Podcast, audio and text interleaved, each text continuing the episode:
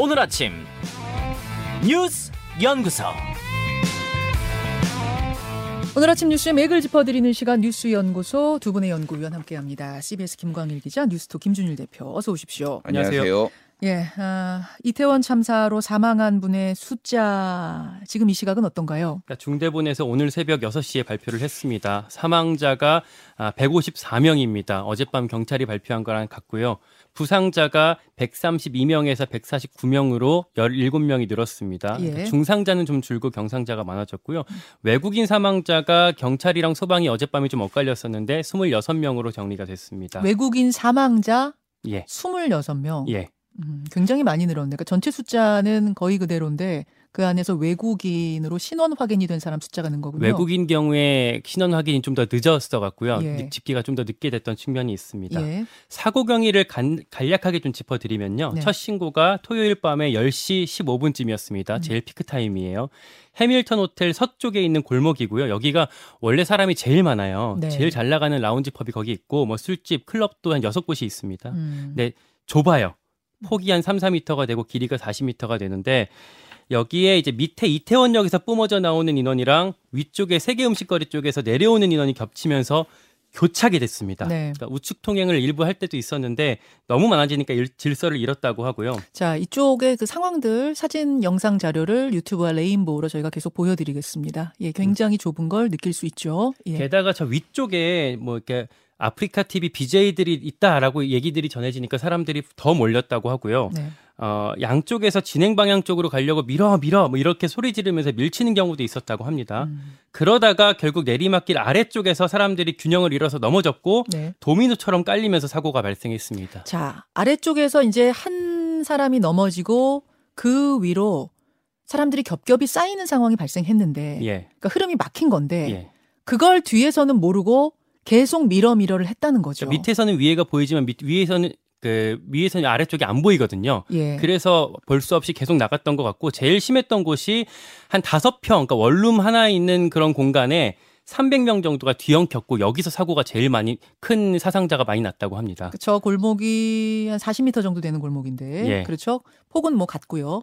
근데 그 중에서도 한 다섯 평 정도 되는 어떤 구역, 예. 그 구역에서 전반 그러니까 거의 대부분의 사망자가 거기서 나왔다. 300명 정도가 거기 끼어 있었고요. 구조대가 조금 있다가 차례로 어렵게 도착을 했는데 네. 아비규환 상태였습니다. 살려달라는 사람들을 이제 팔을 붙잡고 빼내려고 하는데 겹겹이 껴 있어서 그게 안 음. 빠지는 그런 상황이 됐고 음, 겨우 빼내서 심폐소생술을 시민들이랑 같이 실시를 했는데 너무 늦어버렸어요. 그렇죠. 이 모습이 지금 보시는 대로 어, 뉴스랑 유튜브 소셜 미디어 통해서 전국으로 생중계가 됐습니다. 저희가 저 인파 속에 끼어 있다가 끼어 있다가 정말 극적으로 구출된 저 위쪽에서 손을 뻗어서 극적으로 구출된 한 분을 2부에서 연결을 합니다. 저희 사전에 이제 제가 어, 이분과 대화들을 나눠봤는데 그분 얘기는 뒤쪽에서 앞 상황을 전혀 알 수도 없을 만큼 음악 소리가 엄청나게 컸다. 그래서 앞에서 비명 소리가 들리는데 그 비명 소리도 뭐가 이게 재밌어서 들리는 비명으로 뒤쪽에선 알고 있었다. 그러면서 밀어 밀어 밀어 밀어를 한 대여섯 명이 외치기 시작했고 전체적으로 밀어 밀어. 앞에서는 뒤로 뒤로라고 하고 뒤에서는 밀어 밀어를 외치는 이런 상황들이 벌어졌다. 이렇게 얘기를 하는데 잠시 후 그 이야기는 아, 직접 증언으로 여러분 들어보시겠습니다. 김준일 대표. 예. 아, 여기가 원래 복잡한 길이었는데 예. 이 길에서 이렇게까지 큰 대형 참사가 벌어진 결정적인 이유는 뭐라고 보세요? 일단 행사를 주최하거나 통제하는 주최 측이 없었다라는 거예요. 그러니까 이게 헬로윈 축제이기는 하지만은 뭔가 이게 크리스마스 뭐 이럴 때 그냥 다들 나가서 그냥 길거리에서 즐기는 경우가 많잖아요. 네. 이것도 통제가 안 되고 주체가 없었기 때문에 이런 문제가 발생했다라는 음. 거고 뒤에 조금 더 설명드리겠습니다. 그 부분은. 네. 그리고 일단은 지금 3년 만에 이제 노마스크 어, 야외 노마스크에 인파가 이제 몰렸다라는 거예요. 그래서 과거에 작년 기사만 봐도 뭐뭐 코로나를 잊은 할로윈 밤 그래가지고 막 사진들 엄, 엄청 인파 많이 모인 거 막 보였잖아요. 음. 네. 그러니까 코로나 상황에서도 그랬는데 이번에는 정말 즐겨보자라는 인파가 많이 모였다라는 네. 거고 또 하나는 여기 이제 이태원에 좀 독특한 거리 구조가 있습니다. 음, 그러니까 음. 보통 이제 서울에 사람이 많이 논 많이 모이니까 뭐 종로, 광화문, 홍대, 신촌, 강남 이런 데가 있잖아요. 네. 이런 데들의 특징이 대체적으로 도로가 좀 넓어요. 차도가. 이거 음. 인도도 제법 넓습니다. 그렇죠. 그리고 경사가 안 지고 대체적으로 평지가 많아요. 그렇죠. 근데 여기 이태원 같은 경우에는 차도가 일단 좁고요. 그리고 이게 뭐 거미줄처럼 연결돼 있어요. 골목이 그리고 그 골목의 상권이 곳- 곳곳에 있고 경사가 결정적으로 경사가 졌습니다. 그리고 여기가. 거미줄처럼 연결이 돼 있는 그 골목들이 다 엄청 좁아요. 예, 예. 엄청 좁으니까 그게 사실은 뭐 뻗어서 여기가 막히면 저쪽으로 가야 되는데 저쪽도 다 막혀 있는 그런 상황인 거잖아요. 그렇죠. 예. 그래서 이제 뭐 이- 이제 과거에 이제 뭐 논문들 2008년에 왕젠 낭카이대 도시안전연구원 교수가 이제 뭐 논문을 압사 사고와 관련해서 논문을 낸 적이 있는데 이제 한 명이 미는 힘이 한 26kg 정도 된다고 합니다. 이 앞으로 나가려고 하는데 예, 예. 근데 113kg 한 그러니까 다섯 명 정도가 밀면은 네. 아, 4분에서 6분 내에 질식사한대요. 그러니까. 어. 이게 이제 연구로 이제 나와 있는 경우에 그래서 이게 신속하게 그게 골든 타임인 거죠. 그 안에 음. 질식을 했고 했으면 바로 CPR을 해야 되는데 지금 영상 보시면 알겠지만은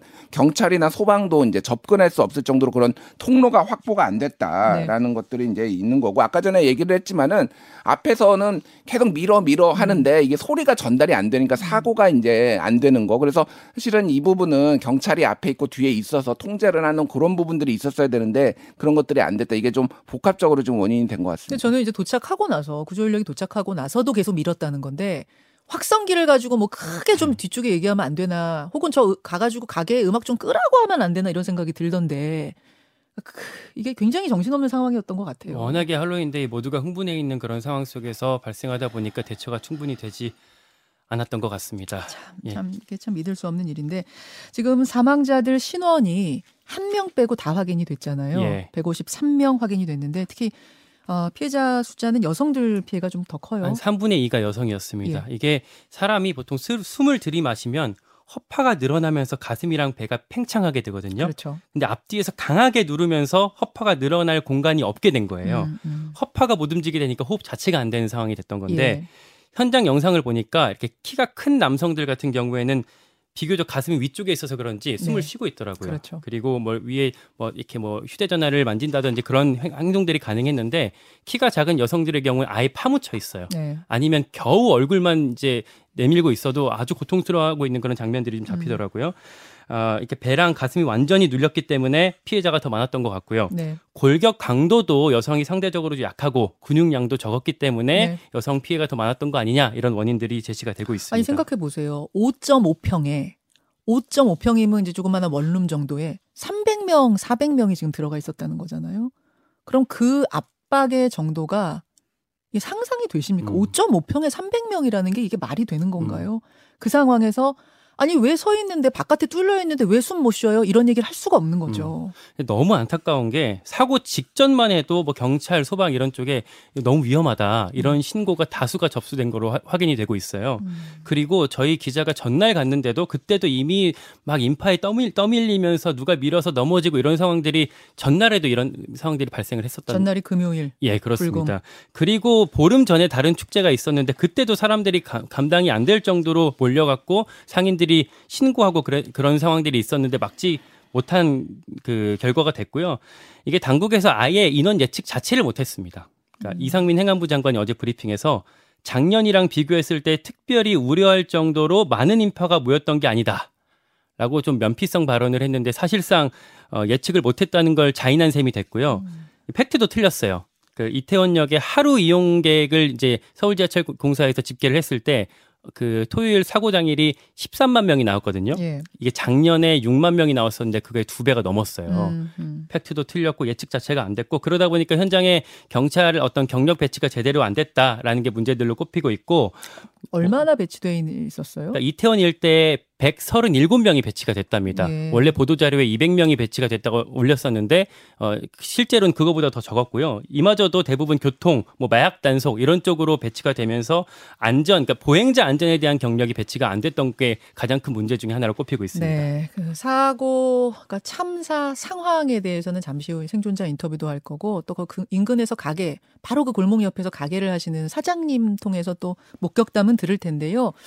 일단 이제 사고 상황은 잠시 후 듣기로 하고 사후에 우리가 생각해 볼 문제들. 그러니까 왜, 왜 이렇게 커졌는가? 어떤 대책이 필요한가도 반드시 짚고 가야 되잖아요. 어떤 지적들이 나오니까. 그러니까 이 정도 인원이 모이는 음, 행사가 없는 게 아니잖아요. 당장 지난 지지난 주였나요? 그 여의도에 이 불꽃 축제 예. 또 있었고 거기도 10만 명 모였거든요. 음. 이것도 지금 하루에 10만 명 모이는 건데 사고가 안 났어요. 그러니까 그거를 보면은 당시에 여의도역 무정차했습니다. 일단 음. 이 사람이 인파가 몰려서 압사가 될까봐. 근데 이번에는 흐름을 이태원은 분산시킨 예, 거죠. 흐름을 분산시키는 거예요. 다른 데서 걸어오게 하거나 이렇게 해서 그런데 이번에는 과거에도 헬로윈에서는 무정차로 했어요. 아, 그래요? 예, 예. 무정차로 어? 예, 2017년 같은 경우. 근데 이번에는 다 내리게 하니까 여기에서부터 이미 병목 형상이 엄청나게 있었다라는 거고 지금 사실 경찰이 예측을 못한 게 아니라 그때 언론 보도 10월 27일 헤럴드 경제 언론도를 보- 보면은 사흘간 30만 명 올 거다. 그래서 과거에 사흘간 20만 명보다 많이 올 거다라 얘기했거든요. 그거를 대체를 못한 거가 문제가 있습니다. 그리고 지난해에도 그러고 2017년에도 그러고 이때는 경찰이 일방 통행을 하게 했어요. 한쪽으로만 다니게. 음. 근데 그 부분을 지금 제대로 이번에는 그게 안 됐다라는 게 이제 문제가 있고 결정적으로 차도로 안 막았습니다. 작년에 차도로 막았고요. 차 없는 거리를 만들었다는 예, 예. 거죠. 그, 그 2017년 차도로 막았고 아까 전에 김광희 기자가 얘기했던 그 2주 전에 열렸던 이태원 지구촌 축제는 차도로 막았어요. 그러니까 네. 그러면 사람들이 차도로 다 걸을 수가 있죠. 그러면 압력이 분산이 되는데 음. 그럼 왜 안 막았느냐. 이런 문제들이 조금 경찰이나 용산구청에 이제 문제가 있었다라고 지적 안 할 수가 없는 거죠. 자, 아, 지금 정치권 대응 어, 어떻습니까? 일단 윤석열 대통령이 취임 첫 대국민 담화를 했습니다. 사고 수습이 일단락될 때까지 국가 애도 기간으로 정한다라고 했고 바로 한덕수 국무총리가 이어서 이 애도 기간을 11월 5일 그러니까 이번 주 토요일 자정까지로 정했, 정했 고 네. 용산구를 특별 재난 지역으로 선포를 했습니다. 네. 여야는 이제 정쟁 중단하자 이런 얘기들을 많이 했어요. 음. 뭐 일단 지도부 차원에서 행사나 축제 이런 것들 다 좀 자제합시다. 그리고 불필요한 모임이나 술자리 자제하고 언행에 좀 신경 써 달라 이렇게 아, 당부를 했고요. 근데 사고가 하나 좀 바로 났습니다. 민주연구원의 남영희 부원장이 페이스북에다가 아, 이 사고가 용산 대통령실로 집중된 경호 인력 탓이다. 그리고 청와대 이전 때문에 일어난 인재다라고 바로 주장을 했다가 바로 지웠어요. 지웠어요. 네, 바로 민주당 지도부에선 이거 개인 의견이다라고 선을 그었고 적절하지 못한 발언이었다라고 수습하기도 했습니다. 예, 예. 정쟁을 중단하자 이런 결정을 여야가 다 내렸다는 거죠. 예. 아, 지금 국가적인 애도 기간입니다. 어, 친구를 잃고 가족을 잃은 정말 하루아침에 이 상상치도 못한 일을 맞은 분들을 위한 위로가 좀 필요하고요. 정쟁은 아- 안 되죠. 예, 지금 그럴 상황은 아닌 것 같습니다. 사고의 원인과 결과 그리고 대책까지를 차분하게 지금 고민해야 될 때라는 말씀 드리면서 오늘 한 시간 반 동안 이 내용 계속 풀어가겠습니다. 두 분 수고하셨습니다. 고맙습니다.